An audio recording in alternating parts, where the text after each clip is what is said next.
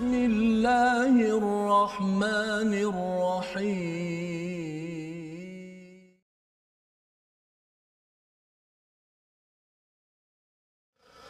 الرحيم.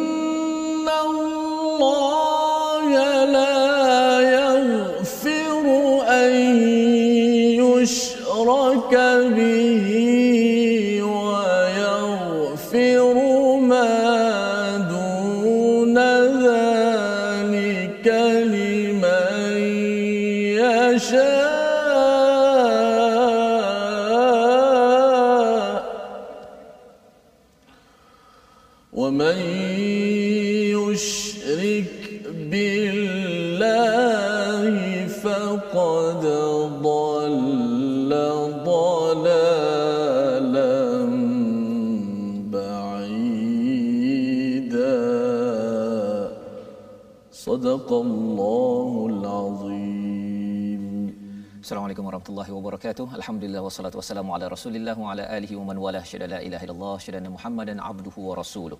Allahumma salli ala sayidina Muhammad wa ala alihi wa sahbihi ajma'in. Amma ba'd. Apa khabar tuan-tuan dan puan yang dirahmati Allah sekalian?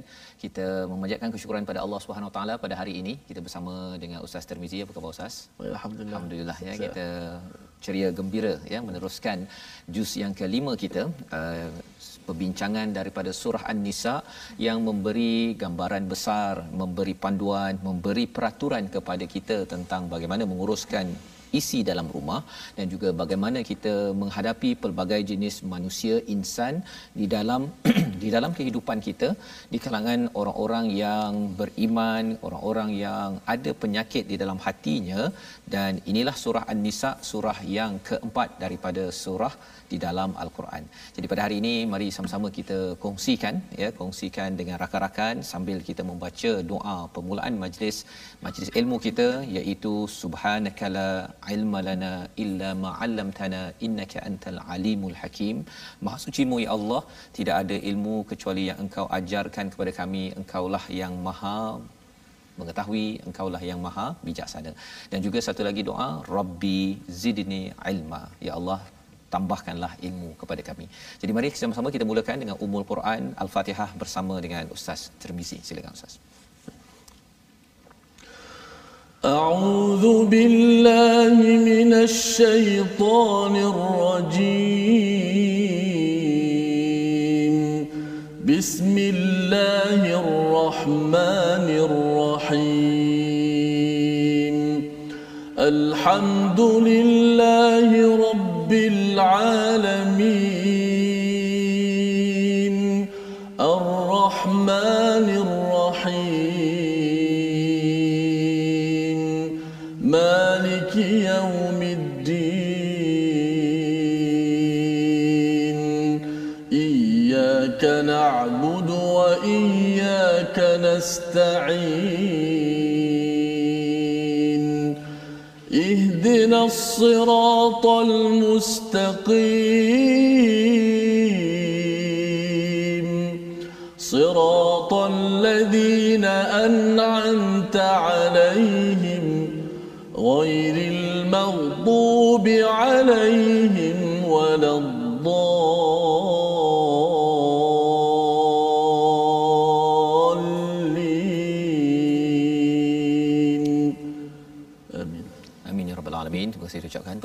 Tirmizi membacakan.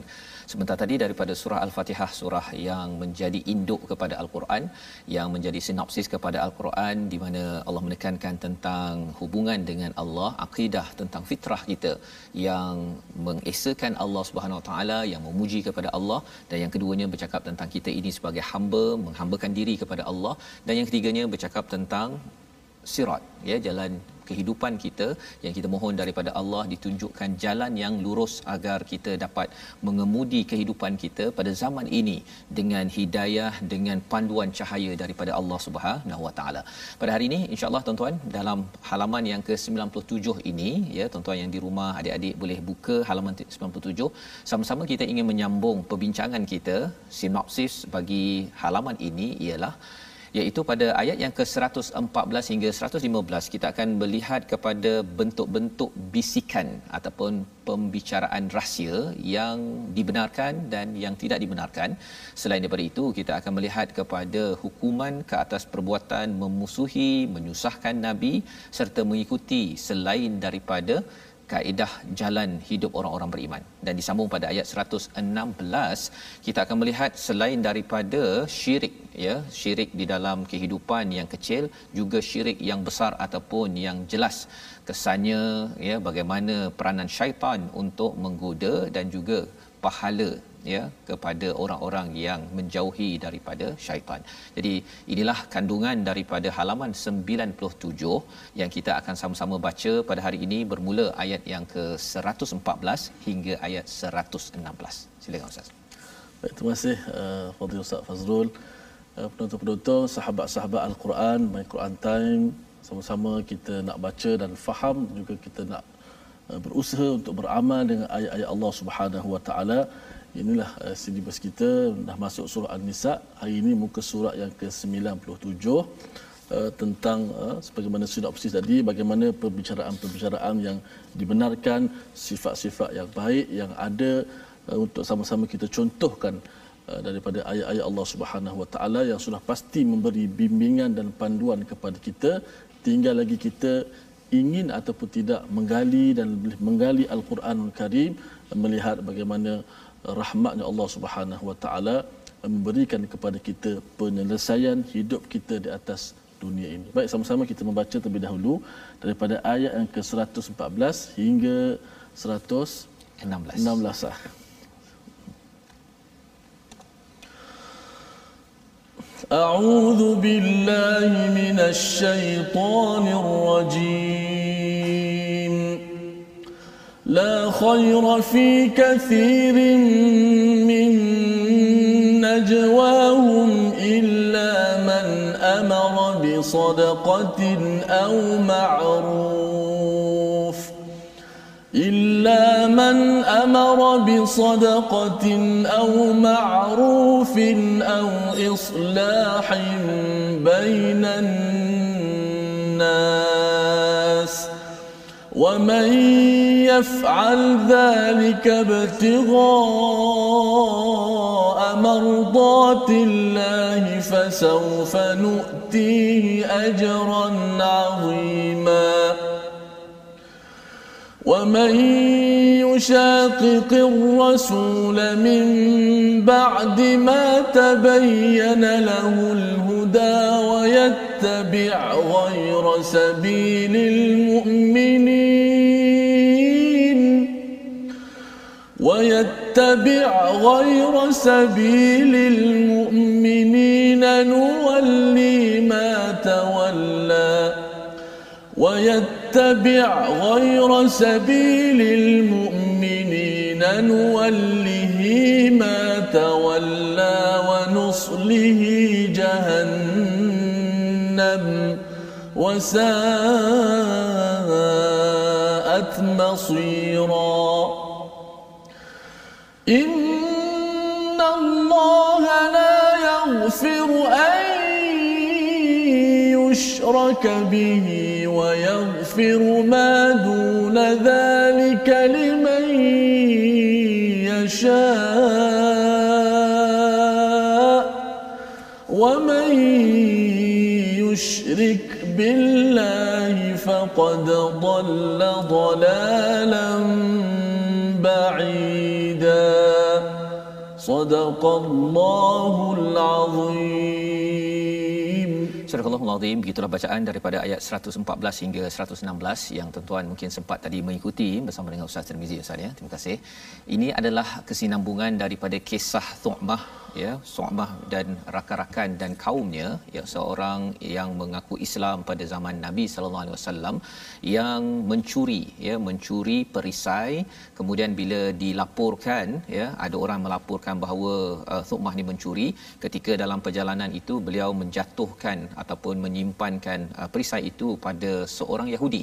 Ya menurut riwayat lain ada yang kata bahawa Thu'mah ini minta kepada Yahudi ini bernama Zaid bin Sumair untuk menyimpan dan bila bila orang kecoh dengan kecurian tersebut maka uh, Thu'mah menuduh kepada si Yahudi ini sebagai pencuri dan inilah yang kita uh, kita kita bincangkan ya daripada ayat yang ke 105 sehinggalah membawa perbincangan kita pada hari ini pada ayat 114. Jadi Allah menyatakan tidak ada kebaikan daripada banyak percakapan rahsia ataupun bisik-bisik mereka kecuali percakapan bisik daripada orang yang menyuruh kepada sedekah yang pertama atau membuat kebaikan makruf dan yang ketiganya mengadakan perdamaian di antara manusia iaitu islahim bainan nas. Inilah komentar Allah tentang peristiwa ini. Masih lagi berkaitan dengan Thu'mah ini. Kerana apa yang berlaku ialah Thu'mah dan kaumnya ini dia uh, ber, berbincang. Ya dia berbincang dan berbisik melakukan najwa untuk untuk merancang bagaimana nak mendekati uh, kepada Rasul sallallahu alaihi wasallam uh, dan menipu kerana nak beritahu bahawa Yahudi inilah yang bersalah dan uh, kutuk ataupun kecamlah uh, hukumlah kepada Yahudi tersebut. Jadi si Yahudi ini yang tak semena-mena rasa takut dia melihat ataupun bertemu dengan Rasul sallallahu alaihi wasallam hampir saja Nabi Muhammad terpengaruh dengan uh, Thu'mah dan kaumnya kerana mereka adalah orang Islam. Sehingga kan mereka mengatakan bahawa ini adalah musuh kita si Yahudi ini uh, berilah perlindungan kepada Thu'mah. Jadi ini perkara yang berlaku jadi pada ayat ini Allah menyatakan tidak ada kebaikan daripada bisik-bisik ini najwa ya najwa illa kecuali tiga perkara. Yang pertama kalau kita nak bisik-bisik dengan orang yang mungkin perlu kita sedekah ataupun kita nak bisik-bisik pada seseorang tolong sedekah, tolong bayar zakat ustaz ya. Ataupun kalau orang tu mungkin susah ya kita bisik-bisik kepada orang tersebut, kita kata tak apa nanti saya cuba uh, bisik-bisik dengan orang yang ada zakat ataupun ada duit untuk uh, beri kepada awak Ha, jadi itu sedekah okey tak ada masalah. Pasal apa? Mungkin kalau kita beritahu pada umum bahawa ada orang yang susah dia malu ustaz. Ya, ataupun kalau orang yang nak sedekah itu pun dia malu kalau katakan dia tak nak riak, maka dia nak uh, bisik-bisik saja dan akhirnya duit itu sampai kepada orang yang memerlukan. Itu yang pertama. Yang kedua adalah kalau kita nak membuat makruf menyeru kepada kebaikan contohnya lah ya dalam tafsir Hamka ini saja uh, beliau menyatakan bahawa ada di kalangan ulama yang mereka ini ataupun orang-orang yang ada ilmu mereka bisik-bisik kepada pemimpin yang akan berbahas di hadapan khalayak ataupun pergi ke parlimen Ha, dia jadi penasihat lah. Tapi dia bukan secara umum. Dia bisik-bisik dan beritahu nasihat. Kerana apa? Kerana nak me, meng, uh, melakukan makruf perkara kebaikan. Ha, jadi yang ini okey, tak ada masalah. Kerana apa? Yang penting meniru kepada kebaikan. Dan yang ketiganya ialah kerana kita nak mendamaikan dua pihak. Mungkin A dengan B ini bergaduh dan kita sebagai pihak ketiga kita pergi jumpa A kita bisik sebenarnya B bukannya nak marah awak. Jumpa pada B kita cakap bahawa A ini sebenarnya dia mungkin tersilap cakap jadi kita cuba mendamaikan, jumpa orang ni, jumpa orang ni untuk mendamaikan, itu tidak ada masalah. Itu tidak dinamakan sebagai najwa yang dikutuk oleh Allah Subhanahu Wa Taala. Jadi najwa yang bersifat tiga perkara ini Allah kata, "Wa may yaf'al dzalika batigha mardatillah." Siapa yang membuat najwa bisik-bisik ini, jumpa sana, jumpa sini untuk mencari keredaan Allah, fasaufa nu'tihi ajran 'azima. Yang ini akan diberikan ajran 'azima pahala yang besar ganjaran yang besar. Jadi ia adalah satu seruan daripada Allah. Is okay ya untuk kita bisik-bisik tetapi mestilah membawa kepada tiga objektif yang dinyatakan pada ayat 114 tetapi kalau siapa yang menyusahkan nabi ya kata kata Allah dalam ayat 115 wa may yushaqiqir rasul dan barang siapa menentang rasul Nabi Muhammad sallallahu alaihi wasallam menyusahkan nabi setelah jelas kebenaran baginya ini merujuk kalau asbab nuzulnya kepada Thu'mah dan kaumnya kerana mereka pergi berjumpa nabi mempengaruhi nabi menyatakan si Yahudi ini sebagai bersalah ini sebenarnya menyusahkan dan menentang kepada nabi. Mengapa? Kerana kali ini bila kata menyatakan nabi kalau terpengaruh dengan mereka menyatakan si Yahudi ini yang bersalah padahal dia tak bersalah ini sebagai satu fitnah kepada agama. Dan ini digelar sebagai yushaqiqir rasul mim ba'di ma tabayyana lahul huda selepas seseorang mendapat hidayah ya uh, contohnya kalau dalam kaedah ini sukmah dah dapat hidayah sudah masuk Islam.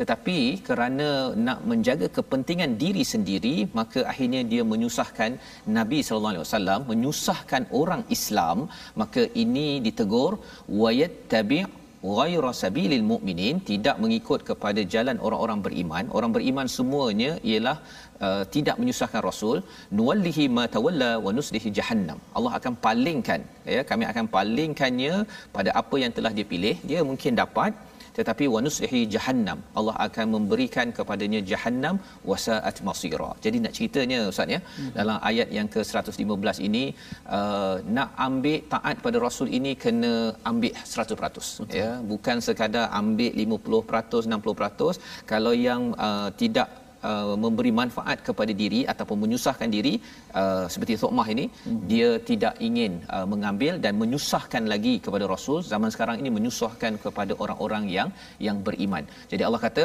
orang yang begini digelar ini sebenarnya menceritakan tentang orang munafik Ustaz ya masih lagi bercakap tentang munafik maka ini adalah satu balasan yang besar dan disambung lagi ya disambung tentang satu dosa yang tidak Allah ampunkan dalam ayat yang ke-116. Ha, jom kita baca sama-sama apakah dosa tersebut. Mungkin tuan-tuan dah tahu ini disentuh pada ayat yang ke-48 sebelum ini. Allah tak ampunkan satu dosa tetapi di sana ayatnya lebih kurang di sini cuma ada sedikit perbezaan. Kita sama-sama baca dahulu. Silakan Ustaz. Baik, ayat 116 eh. Ya, 100. Kita baca sekali lagi ayat 116 juga sebagaimana permulaan tadi ada satu perkataan ataupun satu dosa yang begitu besar yang uh, menjadikan manusia itu rugilah. Uh, seluruh amal ibadatnya tidak akan diterima hanya menjadi haba habu uh, debu yang bertebangan sahaja. Baik sama-sama kita perhatikan. Auzubillahi minasyaitan inna allaha la yaghfiru an yushraka bihi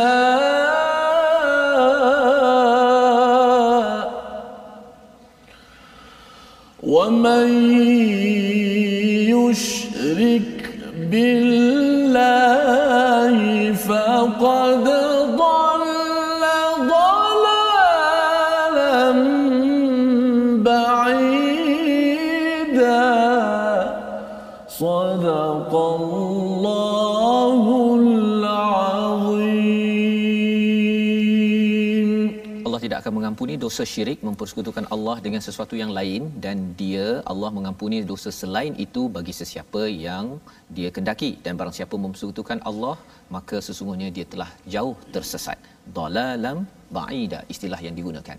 Kalau kita bandingkan dengan ayat 48 yang telah pun kita uh, baca, yang telah pun kita tadabbur pada ayat 48 di mana pada muka surat 86 tuan-tuan yang berada di rumah ya, kita bandingkan Allah kata innallaha la yaghfiru ay yushraka bihi wa yaghfiru ma duna dzalika liman yasha wa man yushrik billahi faqad iftara ithman azima. Ini cerita tentang siapakah yang syirik ini kepada ahli kitab yang dia menipu bagi pihak Allah taala. Dia cakap Allah begini, Allah begitu, dia memutabelitkan. Maka Allah kata itu adalah syirik juga. Jadi kalau ayat 48 ini banyak bercakap tentang syirik yang mengundang murka Allah, maghdubi alaihim dalam surah Al-Fatihah. Kalau di dalam ayat yang ke-118 ini ya ataupun ayat yang ke-116 ini innallaha la yaghfiru an yushraka bihi wa yaghfiru ma duna dzalika liman yasha. Ya iaitu Allah tidak mengampunkan syirik bagi orang yang tidak ikut kepada kepada Nabi sallallahu alaihi wasallam. Ya malah di sini Allah ujungkan dengan apa? Wa man yusyrik billahi faqad dhalla dhalalan ba'ida. Kali ini Allah menyentuh tentang orang yang tidak menggunakan ilmu dah dapat hidayah tetapi tidak ikut pada hidayah tersebut maka digelar sebagai orang yang tersesat jauh Ha, kalau di dalam surah Al-Fatihah kita baca ghairil maghdubi alaihim diterangkan oleh ayat 48 waladdallin okey iaitu tidak orang yang disesatkan inilah yang diterangkan pada ayat 116 tidak taat pada rasul menyusahkan rasul menyusahkan pada orang beriman. Kita apa kalau katakan buat sesuatu itu uh, berbisik-bisik untuk buat kejahatan ataupun khianat. Khianat di dalam kehidupan kita adalah satu perkara yang men, mengundang kepada dalalam ba'ida kesesatan yang yang jauh. Dan bila sesat yang jauh ini ustaz ya hmm. kesannya ialah uh, kadang-kadang dia tak perasan pun bahawa dia sesat. Ya dia rasa macam dia Islam dan hmm. itu yang menakutkan sebenarnya ayat-ayat tentang munafik ini. Pasal orang munafik ini dia bukannya orang kafir. Orang kafir memang kita dah jelas dia bukan beragama Islam. Atas kad pengenalan bukan Islam. Tapi kalau zaman Nabi ini kalau ada kad pengenalan ustaz ya atas kad pengenalannya Islam Tukmah ini dia mengaku syahadatain sembahyang bersama dengan Nabi. Tetapi apa yang dia buat itu adalah menyusahkan nabi khianat. Itu sebenarnya menandakan bahawa ada virus ya ada virus di dalam hatinya. Kerana apa? Kerana ada syirik yang dibuat kerana ada tuhan selain daripada Allah iaitu nafsunya ataupun orang-orang di sekelilingnya ataupun harta-harta yang menjadi seteru kepada Allah Subhanahu Wa Taala. Jadi ini pelajaran penting yang kita ingin pastikan kita elakkan. Dan pada hari ini kita nak lihat kepada paparan ya ataupun uh, senario pertama. Mari kita saksikan. Iaitu apabila kita bercakap tentang bisik-bisik. Ha kat situ ada bisik-bisik itu. Bisik-bisik okey kalau katakan kita bisik-bisik pada adik-beradik kita kita bisik-bisik pada kawan kita untuk lebih banyak lagi membuat kebaikan ataupun nak sedekah is okey itu yang digalakkan. Tetapi jangan kita banyak bisik-bisik kerana nak berkhianat ataupun nak mengutuk orang ataupun nak menjatuhkan orang ya. Perkara itu di ditegah oleh Allah Subhanahu Wa Taala.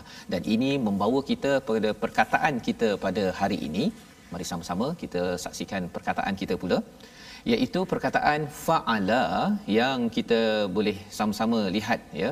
Di dalam al-Quran ada perkataan fa'ala pada ayat 114 maksudnya melaksanakan ataupun membuat. Berulang 108 kali di dalam al-Quran. Kalau ayat 114 ini wa may yaf'al dzalika btigha amardatillah. Siapa yang buat ya buat apa? Buat bisik-bisik ha ya.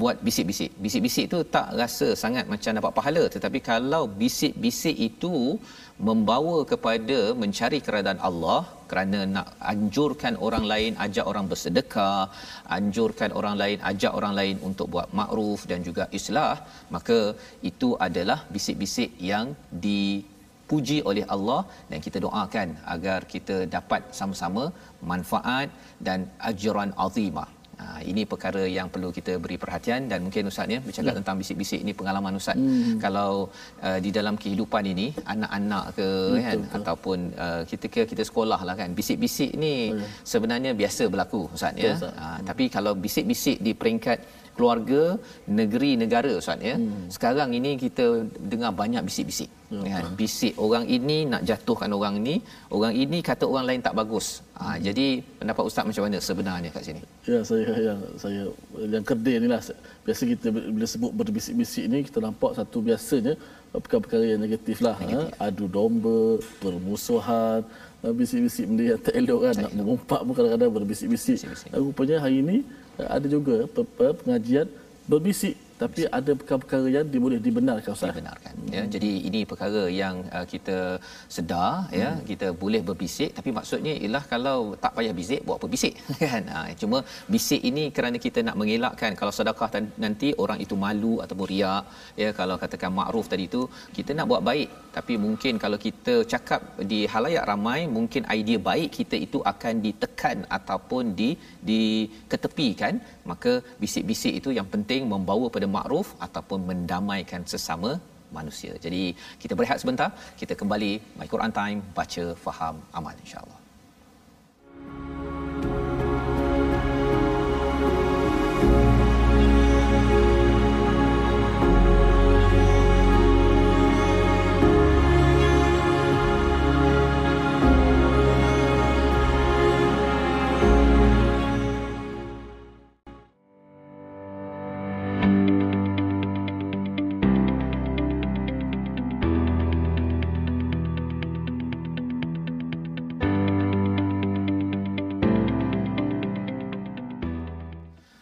Bertemu kita dalam My Quran Time baca faham amal. Pada hari ini kita mendalami kepada halaman yang ke-97 dan kita ingin sama-sama mengambil kesempatan pada hari ini bagi tuan-tuan untuk kita terus menghargai kepada insan-insan yang berjasa pada negara ini dalam kempen yayasan veteran Angkatan Tentera Malaysia di mana kita ingin membantu kepada uh, para pahlawan ya uh, kempen tabung pahlawan untuk sama-sama kita menyokong yang menjaga keamanan negara dalam masa yang sama juga kita juga adalah pejuang keamanan dalam kapasiti kita masing-masing.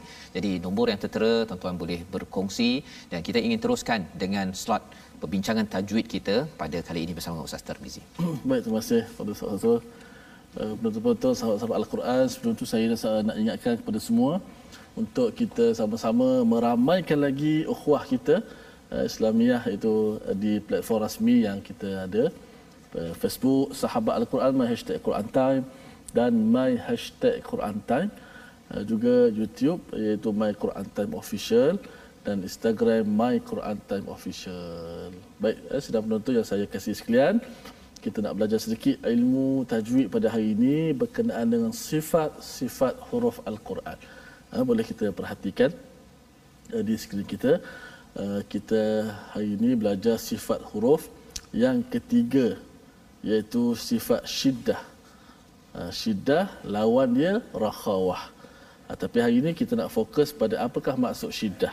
Kalau semalam kita belajar jahar dan uh, hamas ia berkaitan dengan nafas berkaitan dengan nafas, nafas tersekat ataupun nafas tertahan. Hari ini kita belajar berkaitan dengan suara pula.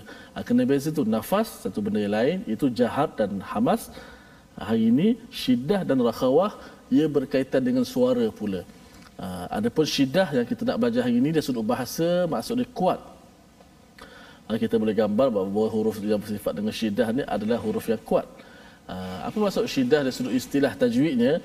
Ialah suara yang tertahan. Ha, bukan nafas ya, ini suara pula. Ha, kalau semalam berkenaan dengan nafas, hari ini suara.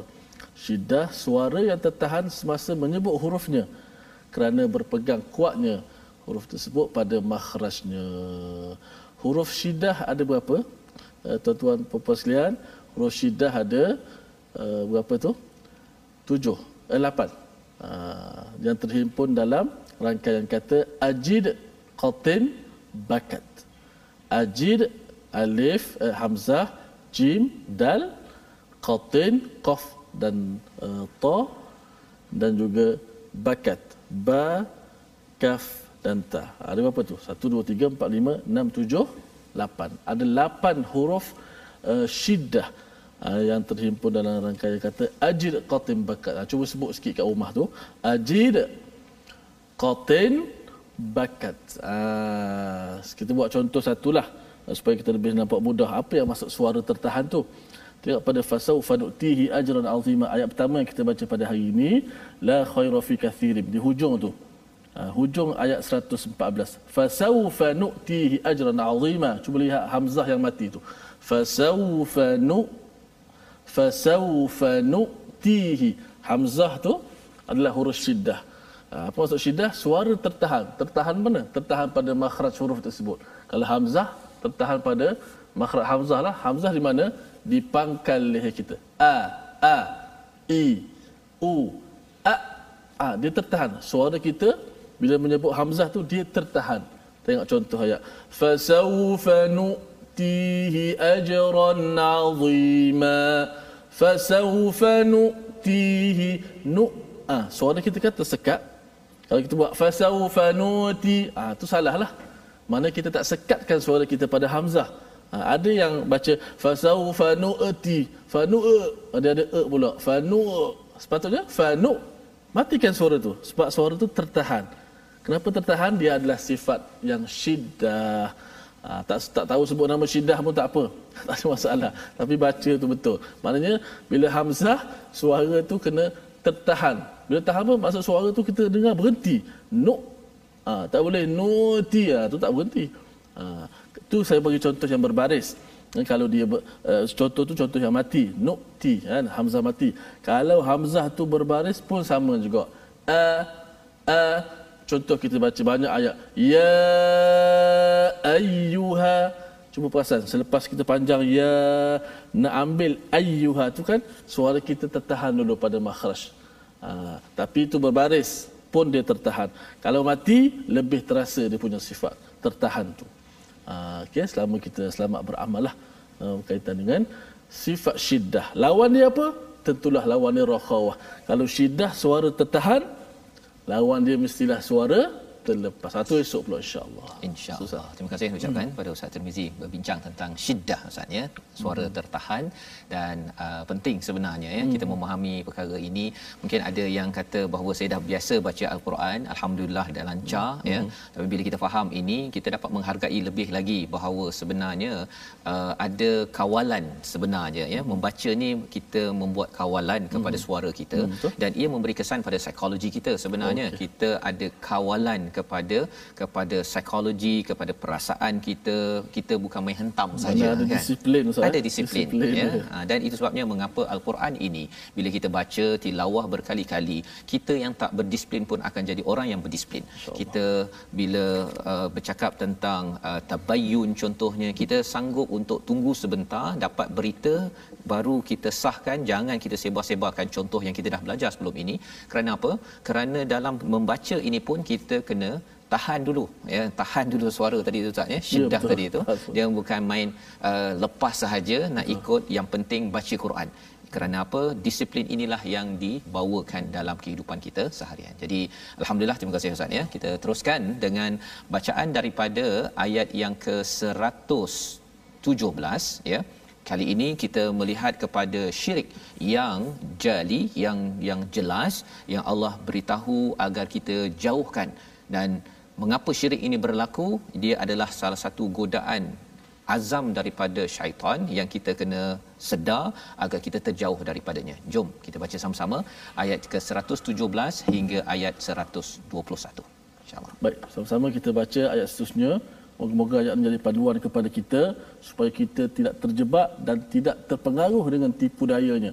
Eh, makhluk yang terkutuk yang Allah laknat kepada mereka. Bila Allah laknat ni satu benda yang besar, besar. yang patut kita hati-hati dalam kehidupan kita kerana kita berdepan eh, pada setiap hari. Eh, walaupun kita orang beriman, kita orang ikhlas macam mana pun, betul kita selamat tapi kita tetap akan diganggu, diuji eh, oleh makhluk ini. Moga-moga kita selamat insya-Allah. أعوذ بالله من الشيطان الرجيم إن يدعون من دونه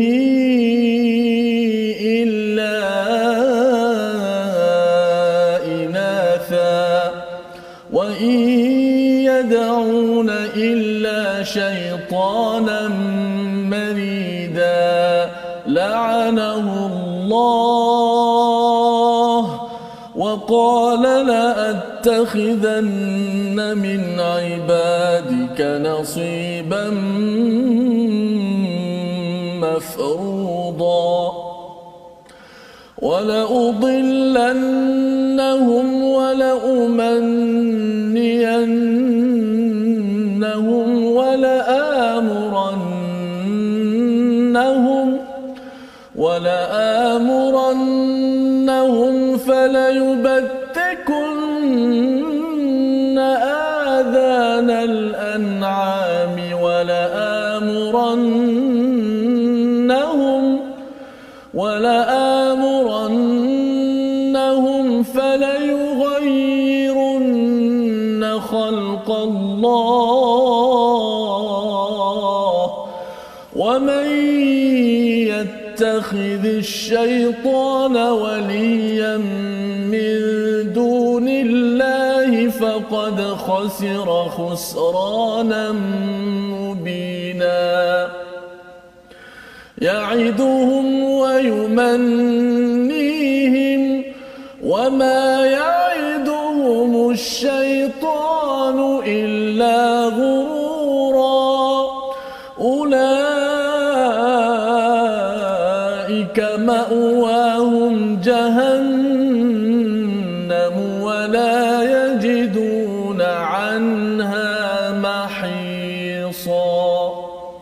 صدق الله العظيم Surah Al-Azim ayat yang ke-117 hingga ayat 121 ini memberi panduan kepada kita bahawa ayat 117 yang mereka sembah selain Allah itu tidak lain hanyalah inasa iaitu berhala yang dikaitkan dengan unta Ustaz ya. ya. Maksudnya mereka kaitkan berhala ini dengan perempuan ya jadi itu sebabnya kalau katakan ilah dia ada beritahu oh biasa dia kaitkan Allah uh, ilah itu lelaki kemudian dia punya perempuannya itu lata Ha, kalau katakan aziz itu uh, lelaki itu kefahaman mereka syirik mereka ini pasal mereka ini digoda oleh syaitan memberitahu perkara yang tak betul kalau aziz dia letak kepada uzza hmm. contohnya ataupun manat contohnya daripada manan jadi nama-nama itu diberikan ya Allah menyatakan daripada ayat 117 yang mereka sembah selain Allah itu tidak lain hanyalah inatha berhala yang mereka kaitkan dengan perempuan dan mereka tidak lain hanyalah menyembah syaitan yang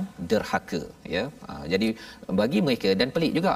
Kalau mereka itu uh, dapat anak lelaki mereka suka hmm. tapi dapat anak perempuan tak suka. Tapi bila malaikat dikata perempuan Tuhan dikaitkan dengan perempuan pelik dia punya cara berfikir.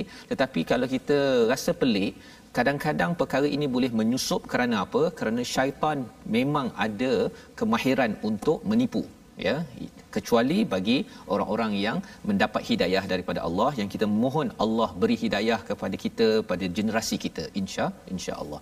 Jadi apakah yang Allah nyatakan wa in yad'una illa syaitanan marida ayat yang ke-17 dan mereka tidak lain hanyalah menyembah syaitan yang der, derhaka. Uh, syaitan yang uh, derhaka ini dia ada uh, merida. Dia ada keinginan yang besar untuk mengajak nak menjadi geng ataupun kuncu-kuncunya agar dapat temankan dia di di dalam neraka nanti. Ini azam yang telah diberikan yang kita boleh baca nanti pada surah al-a'raf dan seterusnya pada ayat 118 la'anahullah. Allah melaknat mereka itu siapa? Iaitu syaitan yang menjauhkan daripada manusia ini daripada rahmat Allah. Wa qala la attakhidanna min ibadika nasiban mafruḍa. Ya apakah kata mereka kata syaitan ini yang kita perlu faham macam mana syaitan kita tak nampak. Ini adalah rahsia yang Allah bongkar untuk kita tahu apakah yang menyebabkan seseorang itu dapat uh, melakukan syirik kepada Allah apa kata mereka? Dia kata, aku pasti akan mengambil bahagian tertentu daripada hamba-hambamu. Ha, jadi istilahnya, nasibam mafrudah. Iaitu bahagian yang ditentukan untuk menjadi pengikut. Dia nak cari pengikut Ustaz ya. Nak cari nasib bahagian dia yang uh, ditentukan yang layak untuk dia. Ha, apakah yang berlaku? Maksudnya mereka akan hantar kalau kepada uh, yang beriman kuat dia akan hantar general Ustaz. Oh tu dia. Ha, itu sebabnya kalau contohnya Nabi Adam hmm. digoda oleh syaitan ya, hmm. ya sehingga kan makan ataupun mendekati kepada pohon ataupun kepada Nabi Yunus contohnya digoda agar akhirnya mengajuk Ustaz orang tak layan ya merajuk rasa marah mughadiban ya dan bawa diri uh, padahal sebenarnya sebagai seorang nabi ya uh, perlu bersemangat tetapi kerana syaitan menggoda ter, ter, ter, uh, terkesan juga ataupun digoda kepada Nabi Ibrahim contohnya ketika nak menyembelih anaknya tu seruan daripada Allah dia tergoda juga ya tetapi kerana nabi ini dilindungi oleh hidayah daripada Allah maka mereka terselamat dan pada ayat yang seterusnya wala udil wala udillannahum. Ha macam mana nak baca ni Ustaz? Ayat ke 119 ini.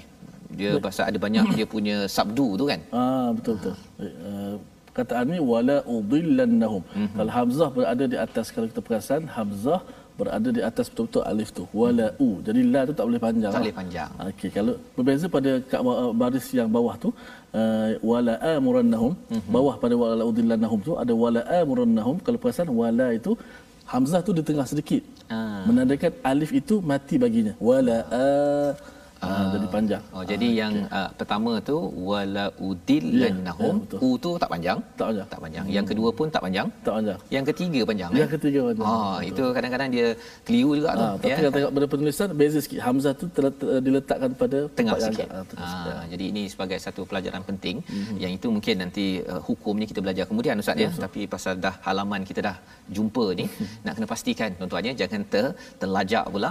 Jadi hmm. ini bercakap tentang bagaimana syaitan uh, menyesatkan manusia ya. Wala udillannahum ini dan sungguh akan aku sesatkan mereka ini kata-kata mereka. Dan kemudian sungguh akan aku buat mereka berangan-angan. Ha, ini dia punya langkah-langkah dia. Macam mana dia nak menyesatkan? Dia bagi angan-angan. Mm-hmm. dalam al-Quran ada perkataan amani ini satu dan satu lagi kalau dalam surah al-kahfi amal. Ya bukan mm-hmm. amal. Amal. Alif mim lam jadi kalau amal itu angan-angan juga tu ustaz ya tetapi amal uh, angan-angan yang ada jalan untuk mencapainya.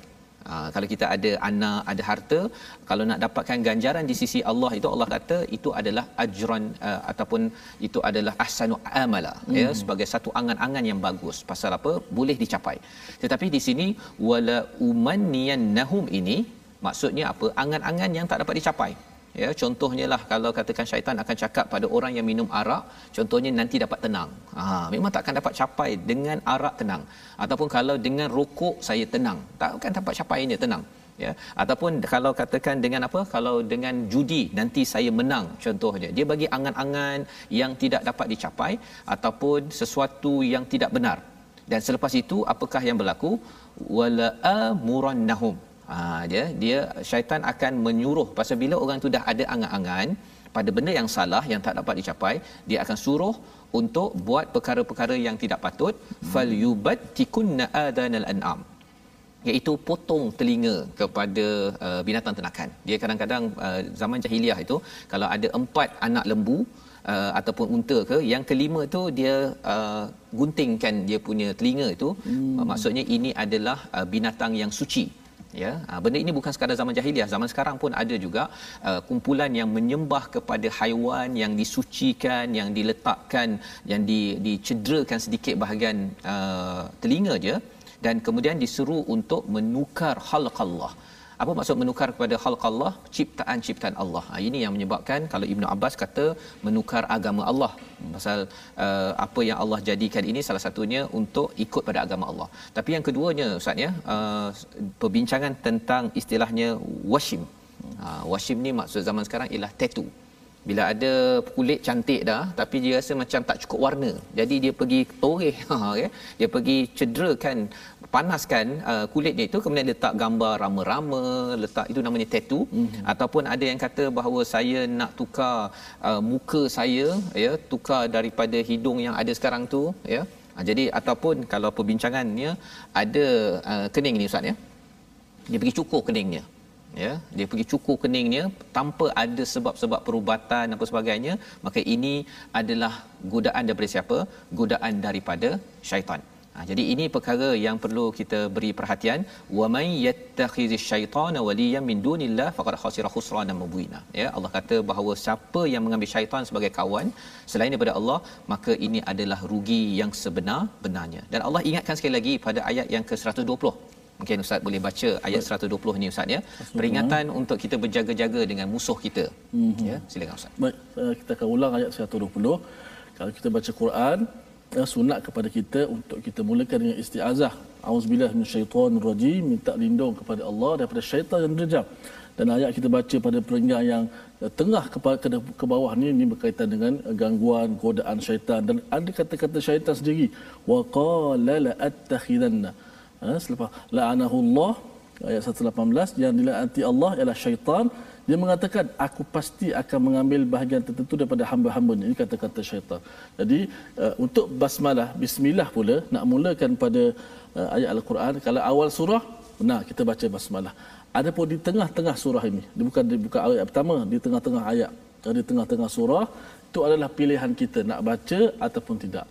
So uh, antara adabnya kata para ulama Eh, adab untuk kita basmalah di tengah. Kalau kita boleh tengok makna dahulu lebih baik. Maknanya kalau kita tengok eh, ini berkenaan dengan syaitan dan tipu daya mereka ya, kita tak perlu baca basmalah lagi. Cukup auzubillahi minasyaitonirrajim syaitan yang rajam itu kemudian kita terus baca sahaja.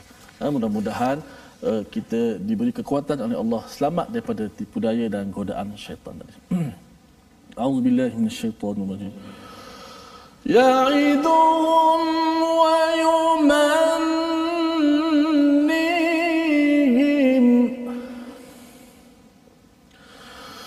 يعدهم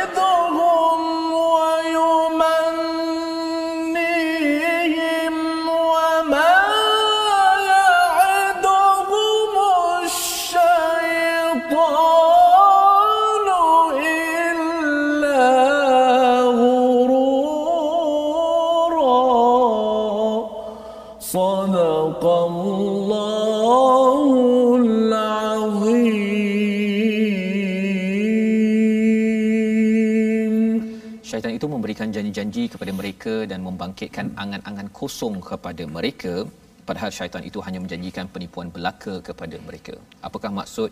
Ya'iduhum mereka menjanjikan ya. Dia akan bisik-bisik ke telinga kita ya bahawa tak apa semayang lambat tak apa nanti dia akan diampunkan ya. Tak apa kamu tak baca Quran tak faham pun tak apa kamu dapat pahala dapat masuk syurga. Tak apa. Perkara-perkara itu kita kena beri perhatian ya. Jangan sampai kita yu wayuman nihim berangan-angan kosong. Oh, ya. kosong. Angan-angan kosong. Kita angan-angan kosong maksudnya benda tu tak ada asas dalam al-Quran. Okay. kita rasa sahaja bahawa is okay kan? Hmm. tapi Allah kata tak okay. Ha kan? Jadi itu sebabnya di dalam kehidupan kita al-Quran amat penting. Wama ya'iduhumus syaitanu illa ghurura. Tidaklah syaitan itu janji syaitan itu ghurura iaitu bersifat memperdaya. Kita rasa kita okey tak okey. Malah sebenarnya Ustaz ya, bukan hmm. mereka syaitan ini mengganggu kita untuk buat maksiat keburukan saja. Hmm. Bila kita dah buat baik pun, ya, kita dah baca Quran pun ataupun kita bangun pagi, dah sembahyang, kemudian kita selfie kata alhamdulillah. Kita nak beritahu pada orang bahawa dah sembahyang tahajud contohnya kan. Uh, kalau ia atas dasar riak ya, bukan kerana nak mengajak orang ke arah kebaikan, dua perkara yang berbeza di situ. Itu adalah syaitan dia menggoda orang yang baik cara orang baik. Orang yang tak baik itu dia godalah. Kadang-kadang dia mudah aja tak payah dia hantar general hantar yang dia punya uh, apa prebet pun dah cukup untuk menggoda kepada seorang manusia dan Allah membuat kesimpulan pada ayat 121 ulaika ma'wahum mereka itu tertipu di tempatnya di neraka jahanam dan mereka tidak akan mendapat tempat lain untuk lari daripadanya jadi hamka dia membuat perumpamaan mm-hmm. kalau kita buat masak nasi ustaz ya mm-hmm. masak nasi kita kata jangan letak air banyak sangat Ha, tapi kita tak nak ikut peraturan atau mak cakap jangan letak air banyak sangat ukur pakai letak satu ataupun dua tu kan tengoklah hmm. nasi basmati ke nasi apa hmm. jadi kalau mak cakap begini ukur betul-betul hmm. tapi kalau si anak tidak mahu ikut bila sudah masak bila buka saja apa yang nampak sudah menjadi kalau terlebih air bubur. menjadi bubur jadi bila kita nak selamatkan diri kita ni tak nak menjadi bubur syaratnya kita ambil peringatan di sini di dunia ini. Tapi bila dah sampai di akhirat nanti Allah kata wala yajiduna anha mahisa iaitu mereka tidak akan dapat lari daripadanya kerana nasi sudah menjadi bubur. Yang moga-moga kita dapat mengambil pelajaran ya kita lihat pada situasi yang kedua di atas skrin iaitu uh, menyembah kepada perkara-perkara syirik ya ataupun menyembah kubur meminta kepada wali. Perkara-perkara itu adalah yang membawa pada syirik yang kita doakan. Kita terjauh jangan jumpa bomoh dukun orang-orang kubur-kubur. Kita minta macam-macam uh, panduan ataupun meminta keselamatan. Kerana hanya Allah sahaja yang dapat membantu membantu kita. Jadi kita bersihkan perkara ini. Inilah yang membawa kepada resolusi kita pada hari ini iaitu pada ayat yang ke-114 elakkan mesyuarat lain kecuali untuk tiga perkara. Untuk menggalakkan orang bersedekah menganjurkan kebaikan mengadakan pembaikan. Yang pertama. Yang kedua kita menyemak dan elakkan diri daripada terlibat dengan amalan-amalan syirik. Ya sekarang ada yang letak uh, apa dream uh, catcher di di dalam kereta ustaznya itu jangan kita letak kerana itu adalah tanda syirik. Naudzubillah min zalik. Dan yang ketiganya berhati-hati dan elakkan ikut syaitan dalam hidup kita ya. Dengan apa? Dengan selalu baca isti'azah dan kita selalu mengikuti kepada panduan daripada al-Quran. Jadi mari sama-sama kita doa ustaz agar Allah pimpin kita insya-Allah.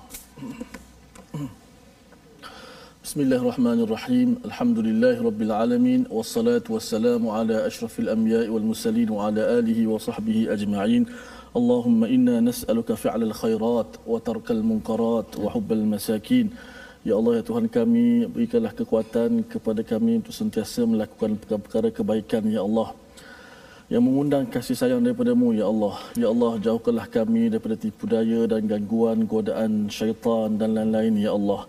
Ya Allah tunjukkanlah kami jalan yang lurus ya Allah. Ya Allah tunjukkanlah kepada kami jalan yang kau redai ya Allah Ya Allah, jauhkanlah daripada kami angan-angan yang kosong, Ya Allah.